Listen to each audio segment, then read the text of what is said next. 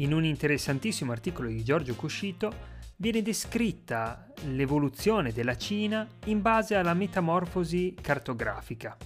Così vediamo come nel corso dei secoli la forma della Cina, delineata dai suoi confini, passa da ricordare una foglia di begonia, poi passa a ricordare un gallo e negli ultimi anni si è trasformata in una torcia, sintomo del risveglio della coscienza marittima in Cina, indispensabile per ascendere a superpotenza.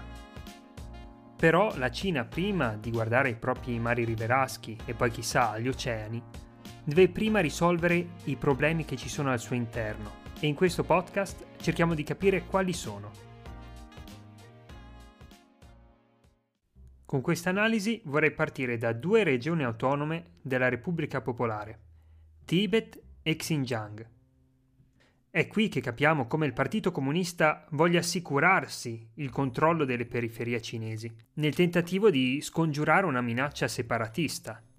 E sicuramente il fatto di non essere riusciti a governare l'evoluzione dell'identità etnica in regioni di confine come Tibet e Xinjiang ha incrementato di molto questa minaccia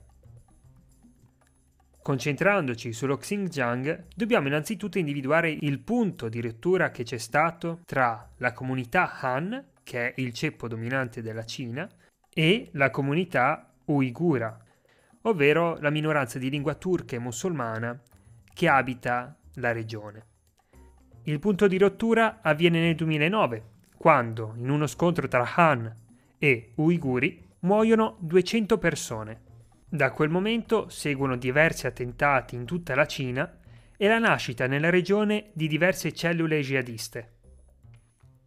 Ed è per questo che il governo cinese nella regione proprio in questo momento sta attuando una durissima campagna antiterrorismo, con politiche che vorrebbero essere di de-radicalizzazione, ma che in fin dei conti si rivelano invece politiche solamente de-islamizzazione, con ad esempio il divieto di tenere il burqa o la barba lunga nei luoghi pubblici oppure il divieto ai dipendenti statali di praticare il Ramadan. Le tensioni che si sono venute a creare tra le varie comunità della regione, sommato alla vicinanza a Pakistan e Afghanistan, rende la zona un terreno estremamente fertile per la nascita di gruppi terroristici. Ed è per questo che il governo sta attuando anche una massiccia attività di sorveglianza, con ad esempio l'uso di tecnologia molto avanzata come telecamere dotate di riconoscimento facciale.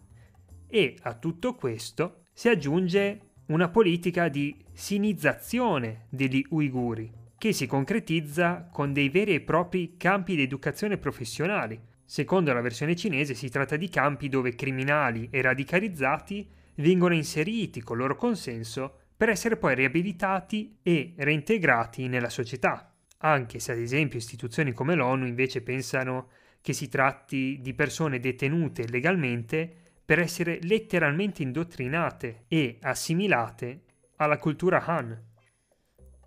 È evidente come la Cina stia cercando di portare ordine in una delle aree più instabili della nazione, con buona fetta della popolazione che abita quella regione che già in passato ha cercato l'indipendenza nel 1933 e nel 1945, con l'obiettivo chiaro di portare alla nascita del Turkestan orientale. La regione però è essenziale per la Cina, per tre ragioni fondamentali.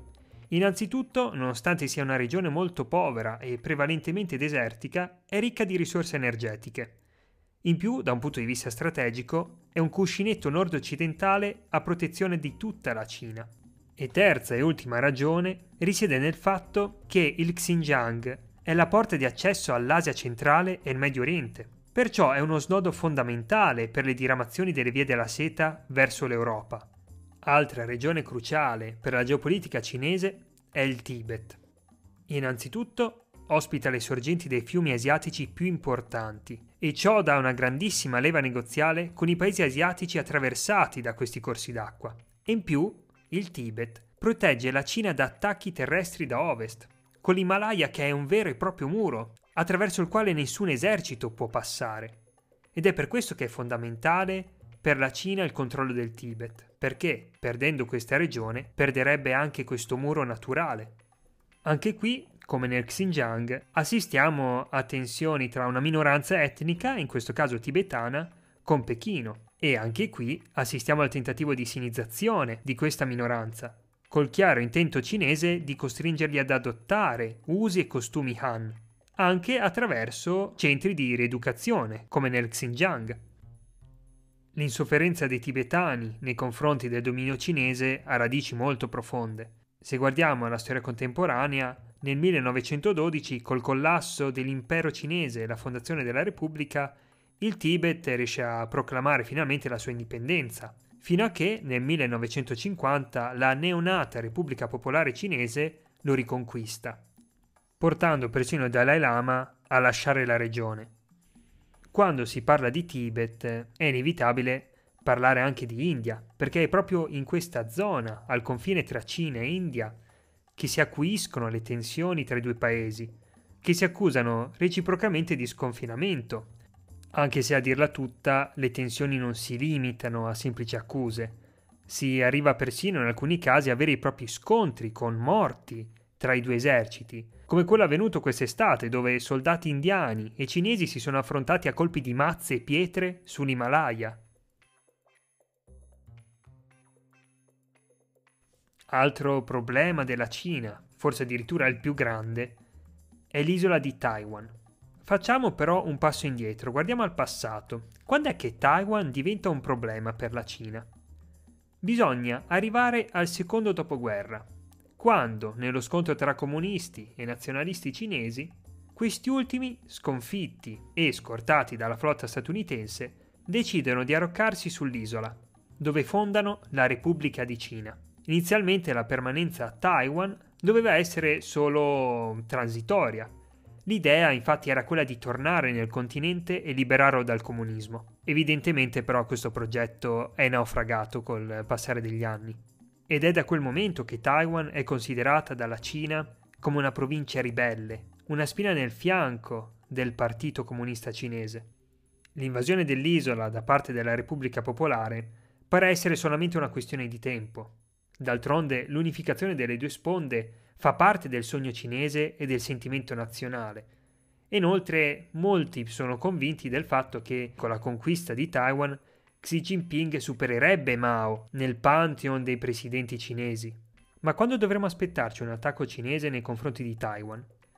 Diversi analisti hanno individuato nel 2030 come la data ideale. Tra questi anche James Funnell, capitano in congedo della Marina statunitense e funzionario intelligence. Secondo la sua teoria, la rinascita della nazione cinese, che è prevista entro il 2049, porterà a un'invasione di Taiwan nel 2030. Questo perché darebbe 20 anni di tempo per dimenticare l'episodio a tutto il resto del mondo, in modo tale da arrivare al 2049 con Taiwan pressoché assimilata. Ovviamente il 2030 è solamente una data per uno scenario di massima, che comunque non tiene conto degli imprevisti, Infatti ci possono essere diverse variabili che possono accelerare l'attacco nei confronti di Taiwan o anticiparlo, come ad esempio variabili esterne, come il peggioramento nelle relazioni tra gli Stati Uniti e la Cina, oppure il fatto che a Taiwan il sentimento anticinese degeneri. Ma bisogna tenere conto anche di variabili interne, come una pressione dell'opinione pubblica cinese, che pare essere sempre più nazionalista, Ultimo problema cinese di cui voglio parlare è quello legato a Hong Kong, che è letteralmente un focolaio di instabilità geopolitica, legato anche alla questione di Taiwan di cui abbiamo appena parlato.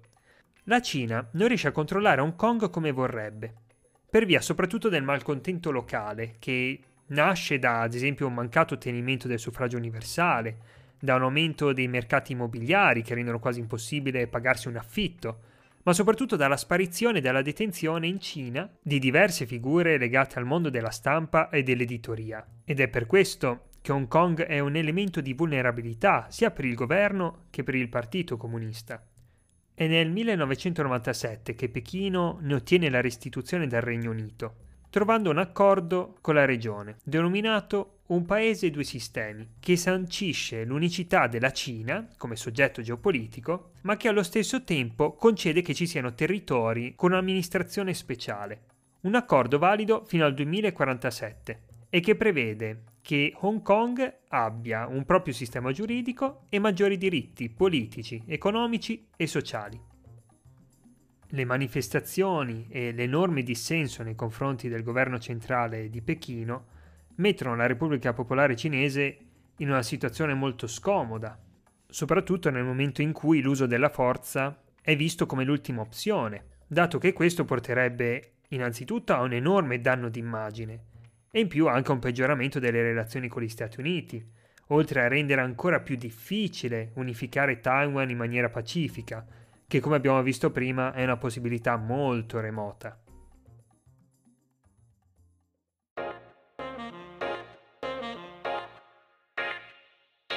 Il podcast finisce qui. Spero di essere riuscito a spiegare perché la Cina, prima di lanciarsi sul mondo, deve prima risolvere i problemi al suo interno. Per approfondire questo argomento consiglio innanzitutto la rubrica tenuta da Giorgio Cuscito sul sito di Limes chiamata Bollettino Imperiale, dove trovate tantissime informazioni sulla Cina davvero utili.